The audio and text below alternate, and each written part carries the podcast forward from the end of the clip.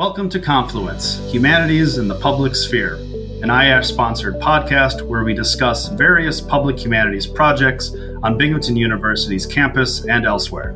I'm your host, Josh Cleaver. In recent years, academic institutions and the broader public have begun to grapple with the United States' complex history of racial injustice.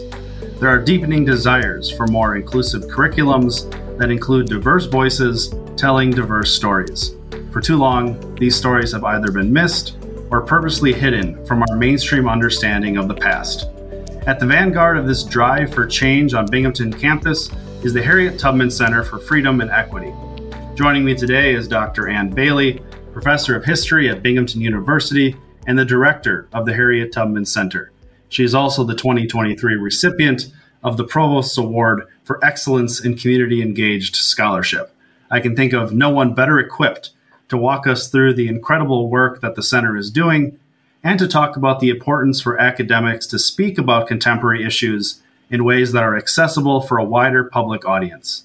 Dr. Bailey, thank you for joining me. Happy to join you, Josh. So, before we dive into the center, I was hoping you can kind of introduce your research interests, the work you do here on campus, and perhaps how those interests inform the work that you do at the Harriet Tubman Center. I guess I'm in my 18th year, and in general, I teach, study, write in African, African American, Caribbean history, and that is broadly called in some circles African diaspora studies. I perhaps here teach more African American history than some of the other fields. I am right now teaching a course called The Making of the African Diaspora, and then I'm also teaching a grad course, Major Works in African American History. How is this connected to the center? I think for me, this work is also connected to public history, history and memory, and how we remember, as you've rightly said, how we remember this history has been, it's been spotty. It's been spotty in places, and a lot's been done in the last number of years in the academy in terms of books to really diversify our offerings and really to it's not new information in many cases. It's like we're just going back and it's a work of recovery. We're going back and finding all these sources all these stories that we just haven't told and haven't been told in the public square. So that's been happening on a, st- a, steady rate in the academy. But in terms of public history, that's also important to me that we bridge what we do in the academy with what happens in the public square. And so Harriet Tubman Center is born out of that. And that's why it's not just my scholarship in terms of African American African history and so forth, African diaspora studies, but it's really the scholarship of anyone interested in issues of freedom and equity from any perspective that want to see that played out in the community in some kind of direct way. So, when was the center uh, started? Um, what was kind of the the process of getting it off of the ground, and what are some of the the goals or the broader intentions that the center is trying to accomplish? We got going um, really in 2019. I mean, I think we were doing some work before that, but like really getting set in 2019. Again, the goals were to bridge the work that we do in the academy to work that can be or should be done in the community. So, for example, my associate director is Dr. Sharon Bryant, she is a medical sociologist and she does a lot of work on medical disparities. And this is academic work, of course, right? The study of disparities in medicine, depending on where you're from, who you are, your community, where you live, and so forth, even economic issues. Again, just as an example, we thought, well, this is not just an academic story. This is, this is these are real people who actually have to deal with these issues. And even early on, we were exploring, and we probably will come back to that. How can we not only do a study of medical disparities in a particular region or what have you, but also talk about service delivery, how to deliver, how to help create models that will help communities bridge these disparities. So that's just an example of the kinds of things that made us want to do what we're doing. Our big focus now, given that we're still full-time teachers and that's we're important, it's important to us to be full-time faculty members and also to be still working on our scholarship. Our focus now is on public history. That's why you see us with these different markers and historical markers and the downtown Binghamton Freedom Trail, where we've identified sites in Binghamton that have something to do with either anti slavery efforts or civil rights efforts. And that's a, an example of connecting our scholarship to the community because the fact is that we know a lot about the Underground Railroad, you know, a certain amount. There's still lots more to be known, but there are lots of places which haven't been specifically identified and marked in the public square. So people may write about it in academia, but if you're just a general public and you're not on a college campus or you're not reading these books, maybe you don't have access to this information. And everybody should have access to it, whether they're in college or not. And particularly, we think K through 12 should have access to this information early.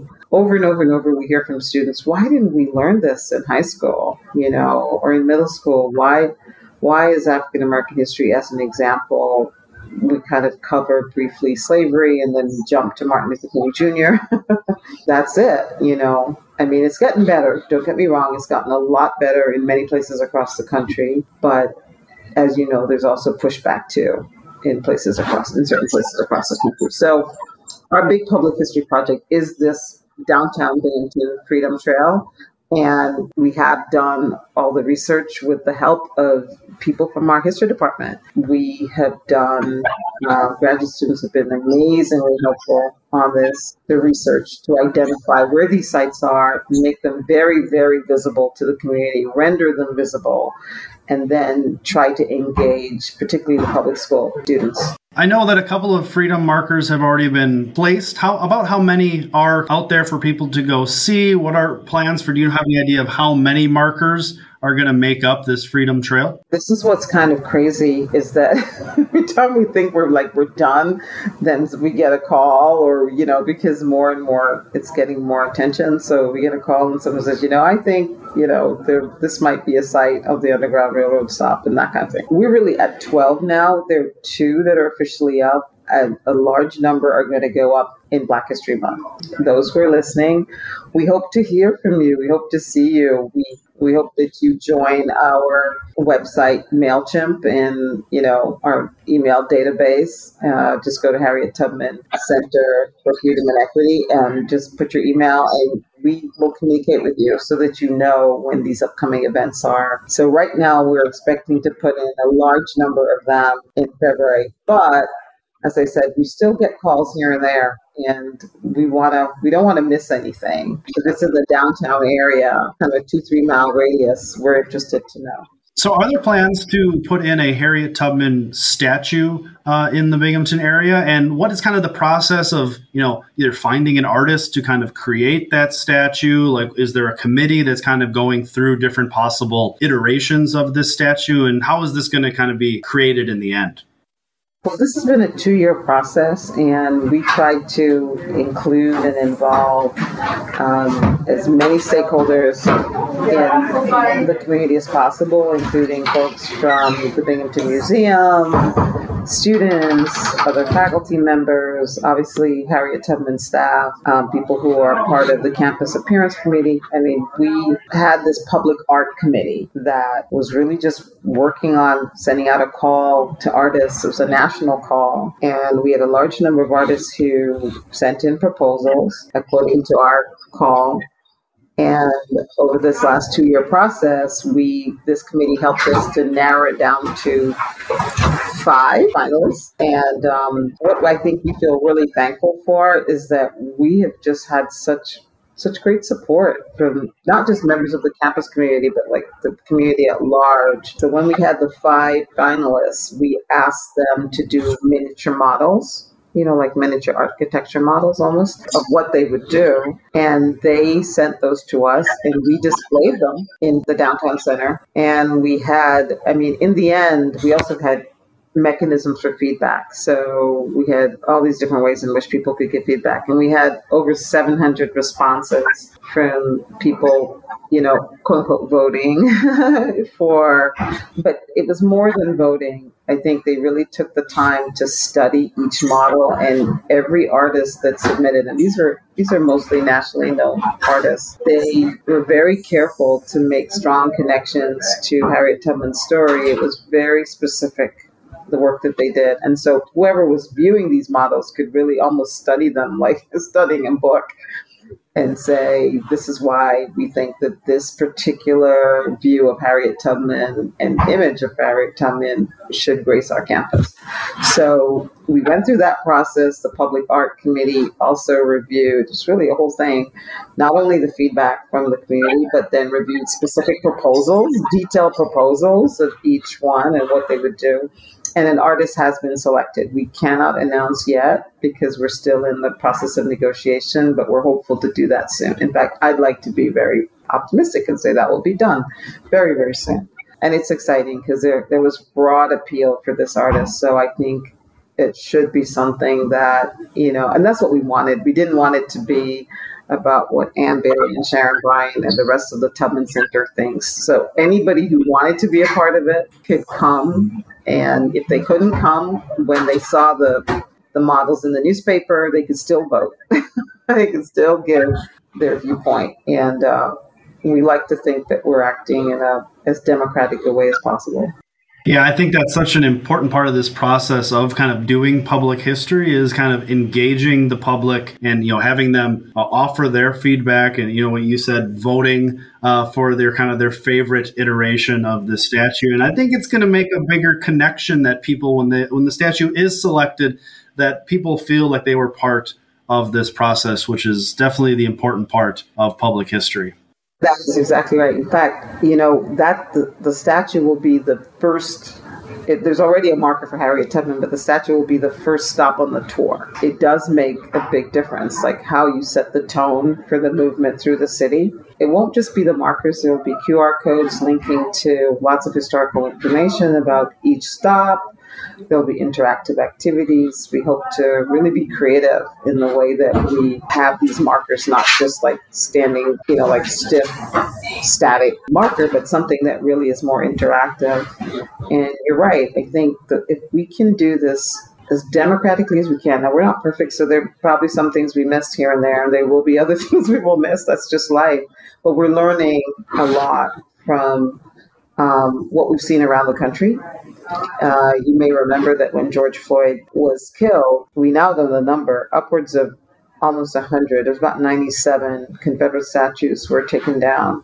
Many of them were just kind of forcibly taken down. And, and, and while I do not advocate for that as to people to use an undemocratic process to do that, we can totally understand why that happened, right? You can totally understand why there was such anger. And for some reason, it was directed at these statues, which seemed like symbols of injustice and symbols of a bygone era that should be bygone. And one of the things that we thought about is okay, it's one thing to pull down 97 of the 2,000 plus Confederate statues across the country, still only a drop in the bucket. What will go up? That is question. Shifting gears just a little bit, another kind of work I saw on the center's website is uh, you guys conducted a Truth and Reconciliation Commission for Binghamton. Can you kind of speak to kind of what that entailed, kind of perhaps how some people here on campus may kind of see some of the, the suggestions or the work that that was trying to accomplish? Well, I can share briefly because it's such a long process, but that was another, um, and that's the other thing. I, I, think it's important to say that when you're doing this work, you can't be in a, a rush. You you want to be certainly you want to see results, but I think you have to realize that we didn't get here overnight, so you have to be very considerate about it, and that's what we've learned. So the Truth and Reconciliation process did come out of the George Floyd incident. And once again, that the campus, like other campuses, there was quite a bit of uproar and concern about, like, well, where are we on these issues? Okay. You know, we're not Minneapolis and this didn't happen here. We know other things happen on a different scale. We made the proposal to Harvey Stenger, to President Stenger, who was very receptive to the idea of pulling together a campus wide group of individuals, different stakeholders, different faculty members, different students, um, even the, the, the now current deputy police chief, right? Bringing those those individuals together to listen to, mostly to listen. Really, it's what in the South African model calls procedural justice. And I am a big student of that history and teach it as well here, the anti-apartheid movement, and which ended with at the end of the anti-apartheid at the end of the of the apartheid system, they had a Truth and Reconciliation Commission, uh, famously, and uh, Reverend Desmond Tutu was the head of that commission, and they went around all these different places all across South Africa listening to the stories of what people had endured during the years of apartheid. So that procedural process is really important, and that's really what we did. And then out of that, we wanted to pull actionable recommendations. And so, we, if anybody's interested, we have a list of those recommendations. A number of them have been worked on in different ways, and some of them are still in process. As I mentioned, because it takes time. And we do even consider the work that we're doing now as very much related to truth and reconciliation on our campus and in the community. To speak to that, some of the changes that have been made, I know a big goal of the, the center is kind of reaching out uh, to area schools in, in terms of helping them with uh, helping with their curriculum, you know, staff development about how uh, better ways to teach Black history and kind of the the lessons of the past. Can you speak to that? Some of the work that you're doing with the local Binghamton or Southern tier schools. First, I want to say I want to give a big shout out to um, CCPA, um, the College of Community and Public Affairs, because they they have been doing a lot of work with public schools, a lot of really wonderful amazing work and they've gotten some great grants to continue that work. So, you know, we anticipate at some point connecting with them in, in different ways as well. And then there are others who have done some of this. So I don't want it to sound like we're the only ones. Even Dr. Sharon Bryant, who has been for years like director of the Upward Bound program, the C Step program, all of these programs, there's been a huge amount of community engagement in terms of faculty engaging public school students and trying to bring them along, get them motivated for college, help them to see various options and opportunities that are out there. So, along that line and consistent with that, our focus is really just on diversifying the curriculum. In keeping with that, we're we're just working with folks who are interested in diversifying the curriculum and bringing, for example, like the Downtown Binghamton Freedom Trail making a, a, direct connection between if you know, you're teaching the abolitionist movement, hey, look no further, right? Teaching about civil rights, look no further. Or you can make a local history connection that helps students to feel connected to this history. But obviously, we're going to build way beyond that. So we've got some great public school partners wonderful people. The superintendent is a Binghamton alum. Others are working with us. It's been wonderful to work with them. Yeah, listeners of this podcast, uh, when I interviewed Dr. Langley for the Haudenosaunee Festival, she spoke to how Binghamton University, we are a public institution. We're here to also kind of serve the broader community. So being able to make these connections, you know, with a lot of the public schools uh, in this area, like they can send students engage in public history, learn history through these freedom trail markers, I think is an important work that the center is doing. I want to close though by kind of broadening out and having you talk about your specific public facing work. You have done work with the 1619 Project. You've been very active in op ed writing. Can you kind of speak to what you think the power of a lot of this public facing scholarship uh, is? I, I, feel really thankful for the opportunities to do this, I should say. And I should say that when I went to grad school, it was my aim and hope to make a bridge once again between the academic environment and the things I was writing and thinking about and my, my community, local, domestic, and international. And so I have been looking for opportunities like this, but they've also come my way um, by nature of the kind of work that I've been doing academically. And I, it's been a real pleasure. So I was a part of the 1619 Project, yes. And that was a, a a really eye-opening experience because you know I'm working with journalists and and it's you know there are different timelines. There's a different way of working, but it was great learning experience. But also I like I like what we were able to produce. You know, most uh, particularly the 16 page article that I had in the New York Times Magazine in February of 2020 on identifying slave auction sites uh, around the country. And that was a work that some of my undergraduates and graduate students here from Binghamton, they were research assistants on that project through the Harriet Tubman Center. So that was exciting to have students involved in this in real time and then they see, you know, the product being published and it's something they not only put on their resume, but can feel like, oh my goodness, I was a part of that. And so, yeah, public facing, once again, this is more than just, these are not just academic topics, literally. These are things that affect people's lives. And that's what we saw with the death of George Floyd. That's what we saw with the reaction to it.